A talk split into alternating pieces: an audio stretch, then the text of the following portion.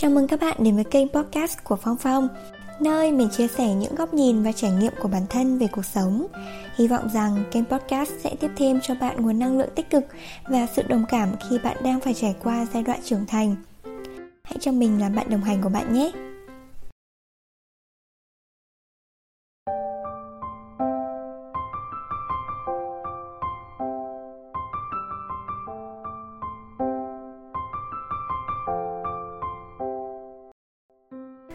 Mọi người, tình hình sức khỏe của mọi người như thế nào rồi? Đợt vừa rồi thì mình bị cúm và ho. Mặc dù là mình cũng không bị mất giọng như cái hồi tháng 7 Nhưng mà cái việc nói với mình nó cũng khá là khó khăn. Hiện tại bây giờ khi mà mình nói nhiều ấy thì mình cũng hay bị hụt hơi ấy. Và mình nghe nói là bây giờ F0 rất là nhiều. Ai cũng sẽ có khả năng sẽ bị dù là sớm hay muộn mà thôi. Mình mong là bạn hãy giữ gìn sức khỏe nhất là những cái bạn mà đang ở miền bắc ấy. Thời tiết bây giờ thì đang rất là thất thường rất là dễ bị cảm và bị viêm họng. Vậy nên là hãy cố gắng giữ ấm cho cơ thể mình nha. Và nếu như mà có không may bị nhiễm ấy thì bạn hãy cũng lạc quan lên tại vì tinh thần là quan trọng nhất ngay trong lúc này. Chủ đề của ngày hôm nay thì mình đã rất là đắn đo khi mà làm. Trước đây thì mình đã định ra nó vào trong số thứ ba nhưng mà vì nó có chút tiêu cực cho nên là mình đành phải lùi lại à, và chủ đề của ngày hôm nay đó chính là hiện đại cầu tiến nhưng mà miệt thị vẫn tồn tại khắp mọi nơi. Tại sao mình lại muốn làm về chủ đề này? Vì khi mà nhắc tới từ miệt thị thì mình thấy chính mình ở trong đó một cái khoảng thời gian rất là dài. Có thể là nó đã xuất hiện ngay bên cạnh mình kể từ khi mà mình còn chưa được chưa nhận thức được cái điều này là tiêu cực cơ. Và mình đã để nó cùng song hành với mình trong suốt cái quãng thời gian mà mình trưởng thành mình đã khá là khó khăn để có thể vượt qua được. Nhưng mà hiện tại thì mình dám chắc rằng những cái chuyện đó nó đã còn, không còn ảnh hưởng quá nhiều đến cuộc sống của mình nữa. Nhưng mà mình biết là những ai đang là nạn nhân của vấn nạn miệt thị, có thể là họ vẫn đang rất đau khổ và khó thoát ra được khỏi cái trạng thái này. Mình có tham khảo trên mạng nhưng mà cũng không tìm được một cái khái niệm chi tiết nào cho cái từ miệt thị chắc là do khả năng nghiên cứu của mình còn kém. Nhưng mà theo mà mình tổng hợp ấy, thì miệt thị có nghĩa là hình thức dùng lời nói, ngôn ngữ hoặc là hành động để tỏ thái độ khinh rẻ, coi thường người khác hoặc là chính bản thân mình. Và những cái thể loại miệt thị mà mình hay gặp nhất đó là miệt thị về ngoại hình, miệt thị về xu hướng tính dục, miệt thị về gia cảnh và miệt thị về chủng tộc. Đến với cái loại miệt thị đầu tiên thì đó là miệt thị ngoại hình hay còn gọi là body shaming ý. Nó sẽ có hai cái thể loại đó là chế giễu người khác và tự chế giễu bản thân mình. Chế giễu người khác tức là hành động cố ý lấy khiếm khuyết của người khác, đem ra bàn tán, làm trò cười mà không quan tâm đến cảm xúc của nạn nhân còn tự chế giễu bản thân mình là hành động do những cái hành vi vô thức của người khác mà bị ảnh hưởng đến tâm lý, hình thành cái nỗi ám ảnh khi mà nói về khiếm khuyết trên cơ thể mình và tự nói ra những cái điều mà chế giễu bản thân. Và mình, chính mình là một cái nạn nhân của miệt thị ngoại hình trong cả hai thể loại luôn, đó là bị chế giễu và tự chế giễu bản thân mình. Mình chắc chắn là nếu như mà bạn không trải qua những cái điều này thì có lẽ là bạn sẽ cảm thấy nó là một cái chuyện hết sức bình thường và nó không đáng để mà mình phải buồn nhiều đến như thế. Nhưng mà với tư cách là một người trong cuộc thì mình biết là bản thân mình đã phải trải qua những cái câu chuyện như thế nào. Mình vẫn nhớ cái hồi mà mình còn đi học cấp 2 ấy, mình đã bị hàng xóm trêu là ui sao con này gầy thế? Mẹ ăn hết phần con cho nên là mẹ thì rõ béo con thì rõ gầy. Rồi khi mà mình đi học ấy bạn bè cũng hay trêu mình là con bé này nó gầy như con cá mắm ấy mắt lồi hết ra rồi cơ kìa. Ờ, lúc đó thì mình vẫn chưa hiểu nhưng mà vì bị nói quá nhiều cho nên là dần dần mình mặc định bản thân mình là cái đứa rất là xấu xí rất là dị hợm ấy và không nên chơi cùng ai vì xấu mà. Chẳng có ai thích chơi cùng với một đứa xấu xí cả. Hồi đó thì bạn bè của mình ít cực mình chỉ chơi với mỗi chi với yến thôi. Còn mấy bạn con trai thì mình sợ cũng chẳng dám chơi cùng. Mình nhớ là đến cái lúc mà năm lớp 8 ấy thì mình và đám bạn mới chơi với nhau nhiều hơn. Dĩ nhiên là trong cái đám bạn đó thì không có ai trêu chọc mình cả. Và cả lũ thì đều nghịch như nhau cho nên là cho đến bây giờ ấy, khi mà chơi với những cái người bạn đó thì mình vẫn cảm thấy rất là thoải mái đỉnh điểm là khi mà lên cấp 3 ấy, đúng vào cái giai đoạn mà người ta cũng hay thích làm điệu này, rồi cũng biết thích những bạn này bạn khác. Thì những cái lời nói mà tưởng như cái trêu đùa đó, nó lại bắt đầu xuất hiện và xuất hiện rất là dày đặc trong cái cuộc sống của mình. Mọi người bắt đầu lôi những cái khiếm khuyết trên cơ thể mình ra và xem đó là chỉ đùa tí cho vui mà, làm gì mà căng. Thì cũng chẳng có gì đâu, chỉ là suốt cái khoảng thời gian đó mình đã rất là chán ghét bản thân. Những cái câu đại loại như là lép thế này tivi màn hình phẳng này móng thế này rồi gầy như bộ xương khô này mắt to thế này mắt thâm thế. Tất cả những khiếm khuyết trên cơ thể mình đều bị đưa ra làm trò cười và mọi người đã không nghĩ rằng là mình thấy tiêu cực như thế nào. Hồi đó ấy, bất cứ ai mà bảo thích mình ấy, mình đều hoài nghi rằng là chắc là họ trêu mình thôi vì và mình chủ động né càng xa càng tốt mình nghĩ là mình chỉ là một cái đứa xấu xí và ngờ nghệch trong mắt người khác và không đáng để được người khác thích vì mình chẳng có thế gì mà tốt đẹp cả. Chính những cái ý nghĩ đó nó đã ăn sâu vào trong tiềm thức, cho nên là mỗi khi mà mình soi gương ấy, thì mình bắt đầu tự đưa ra những cái lời phán xét về bản thân mình, bắt đầu tự đưa ra những cái lời mà khiến cho bản thân mình càng đau đớn hơn ấy. Mình nghĩ là các bạn có khiếm khuyết về ngoại hình thì chắc hẳn các bạn rất là hiểu cái cảm giác này của mình. Mình nói là khuyết điểm, tức là nó so với cái vẻ đẹp tiêu chuẩn và nó không được bằng, chứ còn phụ thuộc vào cái quan điểm của mỗi người nữa. Mình thì cũng có một cô bạn, bọn mình luôn được xem là cặp đôi số 10 của xóm. Vì mình thì ốm quá, còn bạn mình thì hơi mập và mình biết bạn mình còn phải chịu đựng nhiều hơn mình rất là nhiều lần. Mình cũng chẳng biết làm gì hơn vì bọn mình đã chịu đựng chung một nỗi đau. Chỉ là bạn mình ở cấp độ cao hơn mình một chút. Mình không biết là bạn đã hoàn toàn chữa lành được cái vết thương này hay chưa, vì đây cũng là một vấn đề khá là nhạy cảm. Nhưng mà mình vẫn mong rằng là bạn đã có thể thoát ra khỏi cái trạng thái tiêu cực này rồi. Nhưng mà các bạn biết không?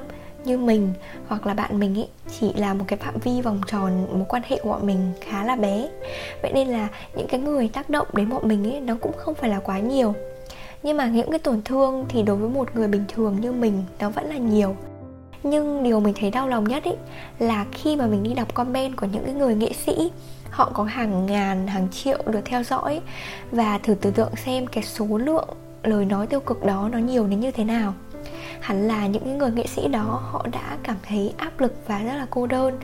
Mình không biết là họ đã giải quyết cái vấn đề đó như thế nào hay là họ lại rơi vào trong trầm cảm. Vì mình thấy những cái điều này nó quá là tệ và mình thấy thất vọng. Đó là chúng ta đang sống trong một cái thời đại bình đẳng với tất cả mọi thứ. Nhưng mà tại sao những cái điều tiêu cực như là miệt thị người khác và lấy đó làm trò vui vẫn còn tồn tại và nó còn tồn tại quá nhiều là đằng khác? Nhiều khi mình nghĩ nếu như mà cảm thấy khó chịu quá thì vẫn có thể góp ý một cách nhẹ nhàng. Tại sao phải dùng những cái lời lẽ khó chịu đến như vậy để có thể làm tổn thương nhau? Nhưng mình nghĩ câu hỏi này quá là khó để có thể trả lời được. Vậy nên là chắc là mình cũng không bao giờ có thể trả lời được nổi.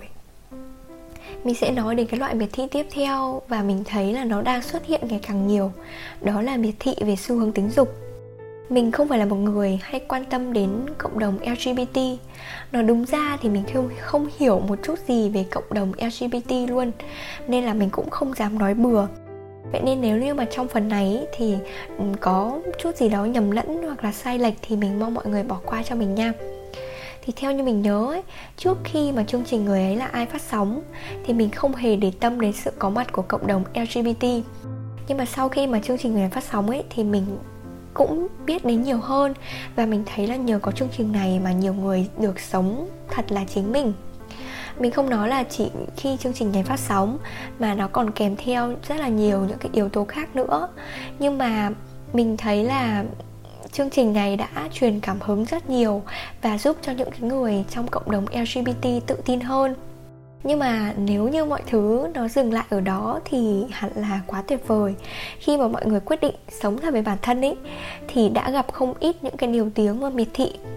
Mình không quen ai ở trong cộng đồng này nhưng mà mình cũng theo dõi một vài nghệ sĩ uh, gần đây nhất đó là câu chuyện của ca sĩ thanh hà và nhạc sĩ phương uyên công khai yêu nhau. Cũng có rất là nhiều cái comment chúc mừng nhưng mà mình vẫn đọc được những cái comment sặc sụa cái mùi miệt thị và đặt ra, họ đã đặt ra những câu hỏi mà chính mình, một cái người ngoài cuộc đọc xong còn cảm thấy rất là buồn. Và một người nữa mà mình thấy rất là yêu thích đó chính là chị Đinh Ly. Mặc dù bây giờ chị ý cũng có một cái tên khác, nhưng mà mình nghĩ là mình và tất cả những cái người hâm mộ của chị đã quen với cái tên này rồi. Và chị ý cũng nói rằng là gọi mình là linh cũng được mà mình nhớ là khi mà quyết định công khai giới tính thật của bản thân ấy thì cái thời gian đó có lẽ là rất là mệt mỏi đối với chị. Mình có thể cảm nhận được những cái điều đó qua những cái tấm ảnh mà chị cố cười thật tươi à, để đăng ở trên facebook. Nhưng có lẽ ở cái thời điểm hiện tại như bây giờ này thì chị đã ổn hơn rất là nhiều rồi.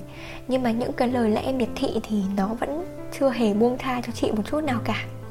Có lẽ là họ đã quen với những cái điều tiêu cực và vì khi mà họ xác định bước chân vào trong showbiz ý, thì sẽ có người này người kia những cái người yêu thương và những cái người mà ghét bỏ họ.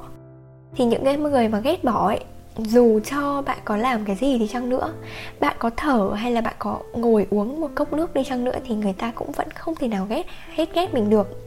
Mình thì không có quyền can thiệp vào cái việc là bạn thích ai hay là bạn ghét ai nhưng mà mình nghĩ đối với một người văn minh ý, thì không nên đem những cái điều mà khiến người khác bị tổn thương ra để xem đó là một trò đùa để thỏa mãn cái việc mà họ ghét người khác được. Nếu như mà bạn ghét người ta ấy thì bạn có thể không theo dõi nữa. Bạn có thể tránh xa cái cuộc sống của họ ra. Đừng có để họ xuất hiện trong cuộc sống của bạn nữa. Như vậy thì mình nghĩ là nó tốt hơn cho cả hai bên rất là nhiều. Và mình biết là mỗi người thì đều có những cái lý do riêng của mình nhưng mà đừng có để những cái lý do đó nó làm tổn hại, nó làm tổn thương đến người khác là được. Đối với những cái người mà trải qua phẫu thuật như chị linh ấy, hoặc là rất rất nhiều những cái người chuyển giới khác, mình nghĩ họ không những phải chịu những cái nỗi đau về tinh thần qua những cái lời biệt thị đâu. Họ còn đau đớn về thể xác khi mà phải trải qua rất là nhiều cái cuộc phẫu thuật và phải dùng thuốc hàng ngày để có thể duy trì bình thường ấy, mình lướt tay một tí thôi là mình đã đau chết đi được ấy. Họ đã phải đánh đổi tất cả để có thể có một cuộc sống là chính mình mà họ mong muốn. Vậy nên là mình mong một số người hãy nghĩ đến điều đó và thôi làm tổn thương họ. Cái loại miệt thị tiếp theo đó là miệt thị về gia cảnh. Mình không biết là có ai gọi như vậy không, nhưng mà cái này nó vẫn tồn tại nên là mình vẫn cứ gọi như thế cho nó dễ nhá. Đây là cái loại miệt thị mà mình cũng từng là nạn nhân và mình cũng gặp rất là nhiều trong cuộc sống. Tại sao lại nói mình là nạn nhân? Vì hồi mình còn bé thì mình vẫn chưa nhận thức được cái việc gì là đúng việc gì là sai. Mình cũng chưa hiểu cái việc bố mẹ mình dù cho làm bất cứ cái nghề gì miễn là không phạm pháp thì vẫn là những cái nghề mà cao cả và đáng quý. Nhưng mà khi mà mình còn nhỏ ấy, thì mình vẫn chưa thể nào hiểu được cái điều đó. Hồi đó thì bạn bè mình ai cũng có bố mẹ làm giáo viên rồi ngân hàng rồi à, công an rồi bộ đội. Bố mình thì đi làm xa thì chỉ có mỗi mình mẹ ở nhà thôi. Có đứa bạn ấy nó cứ trêu mình là nhà mình là cái đồ bán đồ cho người chết. Thì nhà mình bán đồ hàng mã mà. Rồi à, bảo mẹ mình là không có nghề nghiệp ổn định. Lúc đó thì mình chưa hiểu nên là mình đã cảm thấy rất là tự ti. Mỗi khi mà có ai hỏi về gia đình mình ấy, thì mình đều không nói. Và còn một vài điều nữa nhưng mà mình nghĩ là mình không nên nói ra ở đây có lẽ bây giờ lớn rồi thì mình thấy bản thân mình hồi đó thật là ấu trĩ. Đã từng bị những cái lời trêu chọc như vậy mà thấy xấu hổ về bản thân mình. Dù cho là nhà mình chẳng có cái gì mà phải xấu hổ cả. Nhưng mà bạn biết không? Với một đứa trẻ thì khi mà người khác đem quá nhiều những cái điều tiêu cực và bỏ vào trong đầu nó, thì nó cũng sẽ có những cái suy nghĩ tiêu cực. Từ những cái điều mà bé xíu xiu thôi, khi mà chưa nhận thức được thì đó cũng là một cái điều tồi tệ rồi bây giờ thì khi mà mình lớn rồi, nghĩ lại thì mình thấy là mình đã thông cảm với bản thân nhiều hơn. Vì ở mỗi cái giai đoạn, mỗi độ tuổi thì đều có những cái việc mà chúng ta đều không được thực hiện theo ý mình và cũng chưa thấu hiểu bằng những cái giai đoạn phía sau đó. Có một lần nói chuyện với một người bạn ấy, thì bạn ấy hỏi mình là nếu mà mình được gặp lại chính mình của năm 7 tuổi thì mình sẽ nói gì và làm gì? Mình nhớ lúc đấy mình đã bảo là mình sẽ ôm cô bé đó và cảm ơn. Cảm ơn vì đã khôn lớn và là một cô gái biết yêu thương như bây giờ. Gia cảnh là một cái điều mà chúng ta không được chọn lựa, nhưng mà chúng ta có quyền lựa chọn cách sống. Mình biết một vài người mình quen đã phải chịu rất nhiều những cái lời miệt thị từ làng xóm về gia đình của họ. Có một bạn mình quen khi mà tham gia trong một dự án ấy, bạn ý rất là ít nói sống khá là khép mình. Nhưng mà mình cảm thấy mình quá là may mắn khi mà bạn đã lựa chọn mình để có thể tâm sự những cái điều mà thầm kín nhất uh, trong cuộc sống của bạn. Bạn có kể là bạn ý không có bố. Từ khi sinh ra đã không biết bố là ai rồi cho nên là bạn ý rất là thiếu thốn tình thương từ bố mình. Mẹ bạn ấy thì phải kiếm tiền để lo cho bạn ấy ăn học rồi ờ, lo đủ thứ mọi chi tiêu trong gia đình cho nên là cũng không có quá nhiều thời gian để dành cho bạn. Và khi mà bạn đi học ấy thì bạn bị bạn bè trêu chọc rất là nhiều. Bạn bị nói rằng là mẹ bạn thế này thế kia này rồi bạn là đứa không có bố. Và bạn lớn lên với những cái nỗi đau đó nên là bạn đã sống rất là khép mình. Nhưng mà bạn nói với mình ấy là lên đại học bạn vui lắm vì mọi người đều là những người xa lạ mới gặp lần đầu tiên. Và khi mà nghe đến đó ấy, thì mình mới hỏi bạn một câu là chính là nếu như mọi người biết hoặc là hỏi đến gia cảnh của bạn thì sao? Thì bạn bảo là, bây giờ lớn rồi, chuyện đó không đáng để bạn phải buồn nhiều nữa. Khi mà mình nghe đến đó thì mình cảm thấy rất là vui. Mình cũng cảm ơn bạn rất là nhiều vì bạn đã trưởng thành như vậy. Hôm trước nói chuyện cùng một chị làm giáo viên mà mình khá là thân thì chị có chia sẻ là bây giờ cái tỷ lệ ly hôn rất là nhiều. Nên là lớp chị ý có mấy bạn cũng gặp cái trường hợp như vậy trẻ con thì hồn nhiên nhưng mà không phải là chúng không biết gì hết. Chúng biết hết chỉ là chúng không muốn nói ra hoặc là không muốn biểu hiện ra để cho người lớn lo lắng mà thôi. Khi mà trẻ con bắt đầu đem những cái điều tổn thương của người khác ra để trêu chọc thì mình nghĩ người lớn chúng ta phải xem lại cách dạy con trẻ của mình. Mình không có ý chê trách nhưng mà chính những cái lời nói của bạn bè như vậy mới khiến những cái đứa trẻ à, là nạn nhân lớn lên trong cái sự mặc cảm và tự ti bây giờ thì cái việc ly hôn nó quá độ bình thường rồi. Nó không còn quá nặng nề như ngày xưa nữa. Cũng giống như là bị covid ý. Bây giờ ai cũng có khả năng sẽ bị nó đã trở nên quá quen thuộc và bình thường. Nó không nghiêm trọng và quan trọng hóa như ngày xưa nữa. Nhưng mà cái hệ lụy mà nó để lại mới đáng để bận tâm. Ly hôn thì kéo theo việc con gái phải chịu ảnh hưởng về tinh thần. Có nhiều bố mẹ thì uh, ly hôn trong hòa bình họ có những cách yêu thương con khác nhau. Những điều bé đó thì mình nghĩ hẳn là đã cảm thấy cũng ấm áp hơn phần nào. Nhưng mà có những cái gia đình ấy, ly hôn trong cái sự tiêu cực ấy, và con của họ cũng phải chịu theo những cái sự tiêu cực đó và mang những cái nỗi đau đó lớn lên. Còn rất là nhiều cái kiểu miệt thị về gia cảnh nữa, như là nghề nghiệp của bố mẹ này, hoặc là trong nhà có một ai đó có vấn đề chẳng hạn mình cũng không thể kể hết được vì chỉ khi chính mình ở trong cái trường hợp đó thì mình mới rõ được thôi. Cái loại miệt thị tiếp theo ấy là miệt thị về chủng tộc. Ở Việt Nam ấy thì mình thấy nó khá, xảy ra khá là ít và có lẽ gần như là không có. Nhưng mà ở phương Tây ấy, thì miệt thị chủng tộc rất là phổ biến. Mình sẽ không nói quá nhiều về cái vấn đề này vì mình không được trực tiếp chứng kiến và mình cũng không trực tiếp trải qua ấy nhưng mà mình thấy những cái loại miệt thị phía trên thì đa số là dùng lời nói để làm tổn thương người khác. Còn miệt thị của chúng tộc thì nó không dừng lại ở đấy. Nó còn có những cái hành động rất là dã man để hạ nhục người khác, nhiều khi chẳng vì cái lý do gì cả. Chắc là các bạn vẫn còn nhớ cái sự kiện mà khiến mọi người rất là phẫn nộ. Đó là cái vụ một người da đen bị bắn chết ở Atlanta. Vụ việc này thì mình thấy rất là nổi tiếng và xôn xao cả một thời gian rất là dài. Và nó cũng kéo theo nhiều cái cuộc biểu tình chống phân biệt chủng tộc. Có rất là nhiều cái vụ khác nữa, nhưng mà vụ này là cái vụ mà mình nhớ đến ngay khi mình nhắc đến phân biệt chủng tộc trong cái thời gian gần đây. Chắc là các bạn nghĩ mình sẽ chuẩn bị đưa ra một cái lời khuyên gì đó, đúng không? Nhưng mà mình nghĩ là những cái điều mà mình sắp nói nó không hẳn là lời khuyên mà nó chỉ là kể lại những cái điều mà mình đã từng làm những cái điều mà nó đã giúp mình để có thể vượt qua được những cái giai đoạn khó khăn. Mình xin phép nhắc đến tôn giáo một chút. Mình biết là có nhiều bạn sẽ um, theo tôn giáo khác mình nhưng mà mình mong các bạn thông cảm vì uh, đây là lần thứ hai mình nhắc đến vấn đề này rồi mình không biết là mọi người như thế nào. Nhưng mà đối với mình ý phật pháp đem đến cho mình quá nhiều thứ. Và mình nghĩ là mình phải may mắn lắm kiếp này mình mới gặp được phật pháp mới có thể gặp được sư phụ gặp được những cái người huynh đệ và giúp cho mình học được cái cách yêu thương nhiều hơn. Như mình nói ấy, khi mà vào chùa ấy thì dù bạn có là ai bạn có tài giỏi bạn có xinh đẹp đến nhường nào thì bạn vẫn chỉ là một phật tử mà thôi chính cái sự bình đẳng đó nó khiến cho mình mở lòng nhiều hơn, mình bớt tự ti hơn và khiến cho mình cảm thấy là mình được yêu thương ấy. Và các bạn biết không, khi mà bản thân được yêu thương thì dần dần mình mới có thể vững tâm mà yêu thương người khác. Mình không nói là bạn không được yêu thương thì bạn sẽ không yêu thương được người khác đâu nhá. Mà cái việc đó nó sẽ khó khăn hơn mình một chút. Vì khi mà bạn lớn lên trong cái sự đau khổ ấy thì bạn đã rất khó để có thể mở lòng rồi và cái việc mà vượt qua được cái nỗi ám ảnh cái nỗi tự ti thì ngoài việc yêu bản thân và học cách chấp nhận ra thì mình thấy là chẳng còn cái cách nào khác. Nếu như bạn không tự yêu bản thân mình ý, thì những cái điều mà người khác nói về bạn nó mãi mãi là cái gai ở trong tim của bạn. Vì chính bạn còn không chấp nhận được bản thân mình thì người khác có nói gì nó cũng sẽ làm tổn thương đến bạn mà thôi.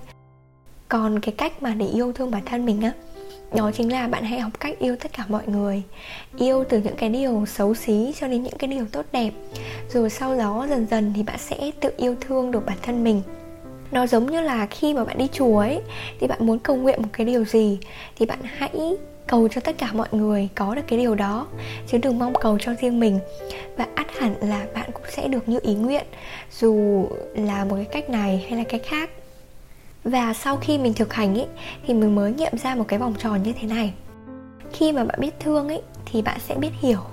Khi mà hiểu rồi ý, thì bạn sẽ thông cảm được cho cái nỗi đau của người khác. Và chính cái hiểu và thương đó bạn cũng sẽ yêu được chính mình và yêu được người khác nhiều hơn. Và khi mà yêu được chính mình và mọi người rồi thì bạn sẽ không tự làm mình đau nữa và cũng không muốn thấy người khác đau. Nghe thì nó khá là trừu tượng phải không? Nhưng mà nó cũng không quá là khó khăn đâu. Mình thực hành từ những cái điều nhỏ nhặt nhất, rồi dần dần mình sẽ biến nó thành thói quen và được cái kết quả như bây giờ. Và mình không thể chỉ một cái cách nào đó nó chi tiết hơn vì bạn phải là người tìm ra được cái cách đó. Bằng cái việc là bạn phải quán chiếu cái nỗi đau và tìm cách an ủi những cái nỗi đau đó từ từ.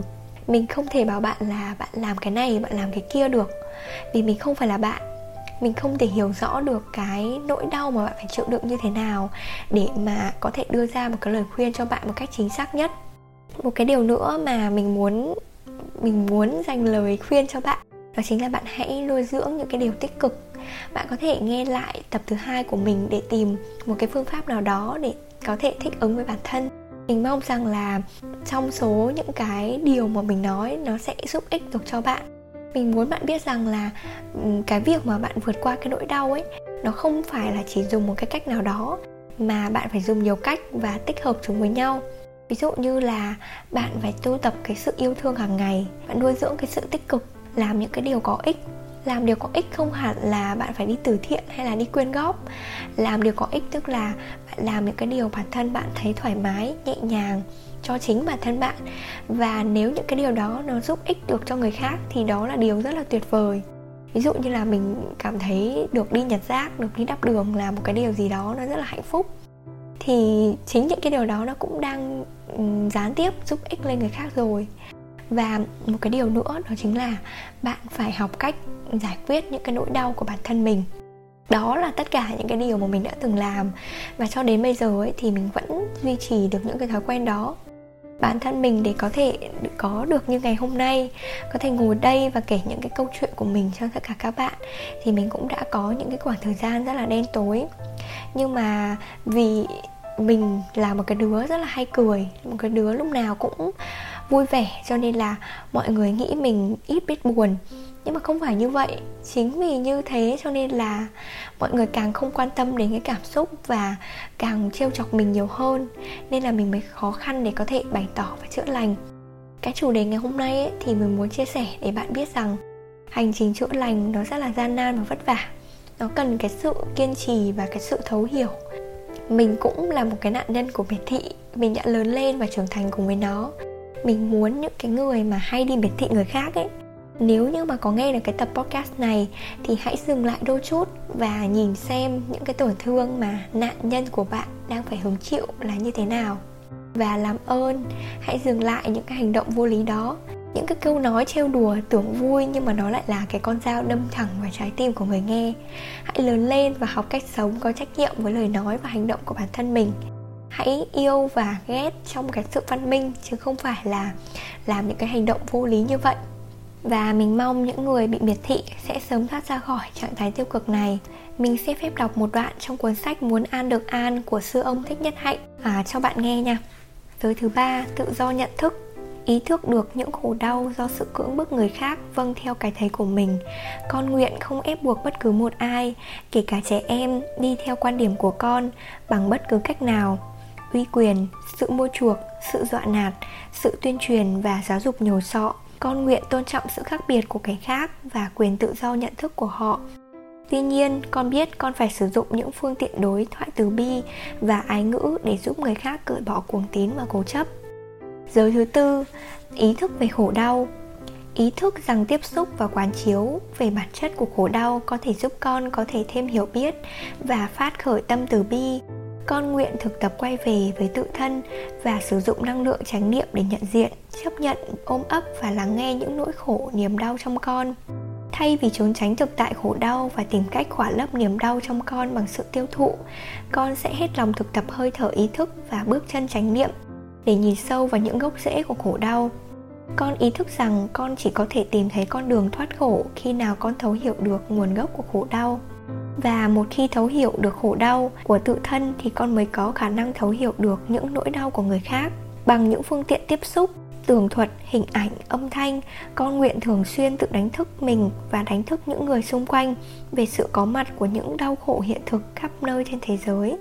Con nguyện tìm tới những kẻ khổ đau để hiểu biết được tình trạng của họ, để giúp đỡ họ.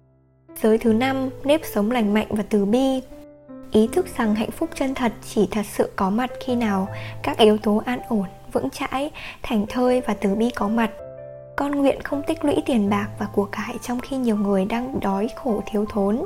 Không đặt danh vọng, quyền hành, giàu sang và sự hưởng thụ dục lạc là mục tiêu của đời mình, vì con biết những thứ ấy sẽ đem lại cho con nhiều khổ đau và tuyệt vọng. Con nguyện thực tập nhìn sâu vào cách con nuôi dưỡng thân tâm bằng bốn loại thực phẩm. Đoàn thực xúc thực tư niệm thực và thức thực. Con nguyện không chơi bài bạc, không uống rượu, không sử dụng chất ma túy và bất cứ một sản phẩm nào có độc tố, trong đó có mạng lưới toàn cầu, trò chơi điện tử, phim ảnh, các chương trình truyền thanh, truyền hình, sách báo và cả cả chuyện trò. Vì con biết rằng những thứ ấy có thể gây tàn hại trên thân tâm con cũng như trên thân tâm của cộng đồng con nguyện thực tập tiêu thụ như thế nào để nuôi dưỡng được lòng từ bi, sự lành mạnh và niềm vui sống cho thân tâm con cũng như cho gia đình, xã hội và cho cả trái đất. Khi gấp cuốn sách lại thì mình thấy được an ủi rất là nhiều. Cuốn sách này thì rất là hay. Mình mong là nếu mà có cơ hội thì bạn hãy tìm và đọc thử nhé cuối cùng thì à, cảm ơn tất cả mọi người vẫn ủng hộ mình dù mình à, khá là lười và cũng còn một vài cái lý do bất khả kháng khác nữa hy vọng là cái tập podcast ngày hôm nay có thể an ủi được bạn một chút gì đấy. À, tập podcast này thì uh, dung lượng khá là dài dài hơn những cái tập khác rất là nhiều và có thể là gấp đôi. Vậy nên là mình mong rằng là bạn hãy nghe nó vào cái lúc đi ngủ và à, có một cái giấc ngủ thật ngon nha. Bye bye!